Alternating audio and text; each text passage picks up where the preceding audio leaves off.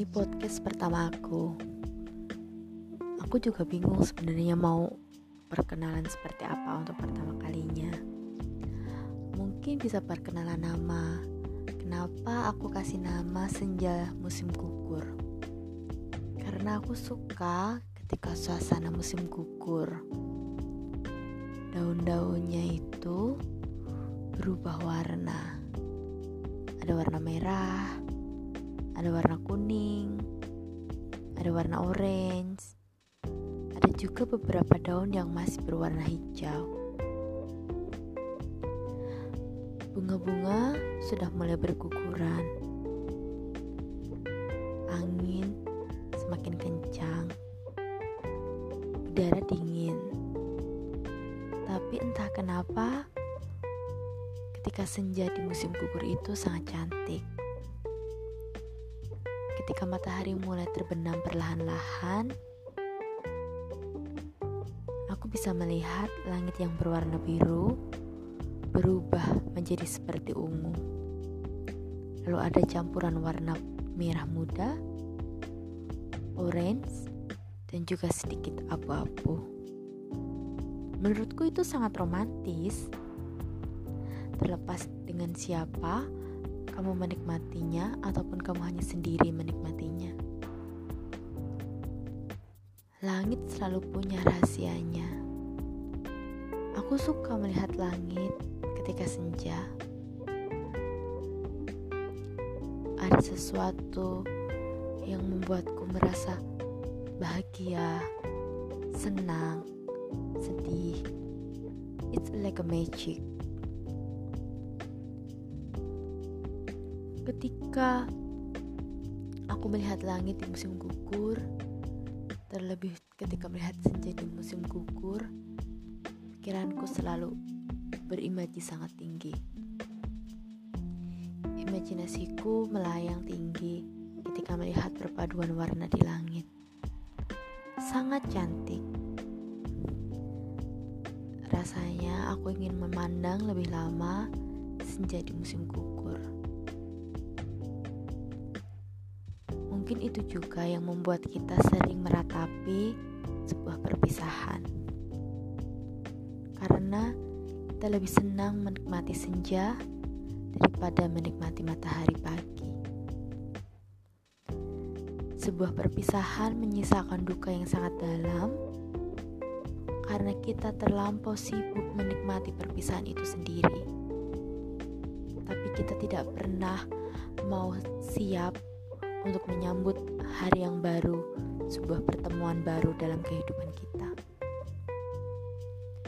Seperti halnya senja, kita terlalu terlena melihat matahari yang perlahan mulai menghilang di ufuk sana, berganti malam. Tapi ketika matahari muncul lagi esok hari, kita hanya biasa. Tidak ada antusiasme untuk menyambut pagi. Tapi ketika senja datang, kita sangat menikmati senja. Seperti itulah perpisahan dan juga pertemuan.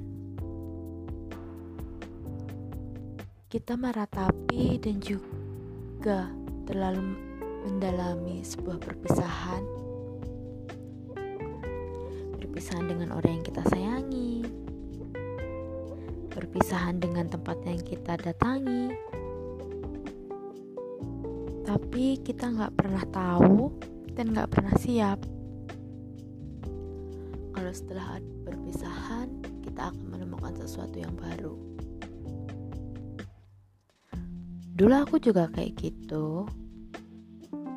Ketika aku terlena dalam sebuah cinta atau sebuah hubungan, tiba-tiba harus dihadapkan dengan sebuah perpisahan karena ketidakcocokan, perbedaan visi, perbedaan misi, perbedaan rasa. Kita terlalu terpaku dengan yang namanya aku sendiri, aku berpisah dengan dia. Lalu bagaimana? Kita menikmati kesedihan kita sendiri tanpa kita ada kekuatan untuk oh, saya mau bangkit lagi aku mau berdiri lagi. Tapi kita seperti, ya aku senang dengan kesedihan ini. Aku senang dengan kesepian ini. Boleh saja kita sedih atau meratapi sebuah perpisahan. Itu hal yang wajar dan normal. Karena kita hanya manusia biasa yang tidak bisa mengatur rasa sedih itu.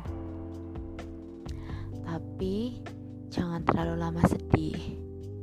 Karena setelah badai akan ada pelangi. Setelah kesedihan pasti ada kebahagiaan.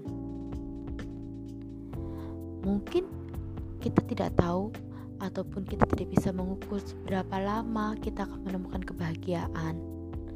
Karena mungkin sebenarnya di depan kesedihan kita itu ada kebahagiaan. Tapi kita tidak bisa melihat karena pikiran dan mata kita tertutup dengan air mata.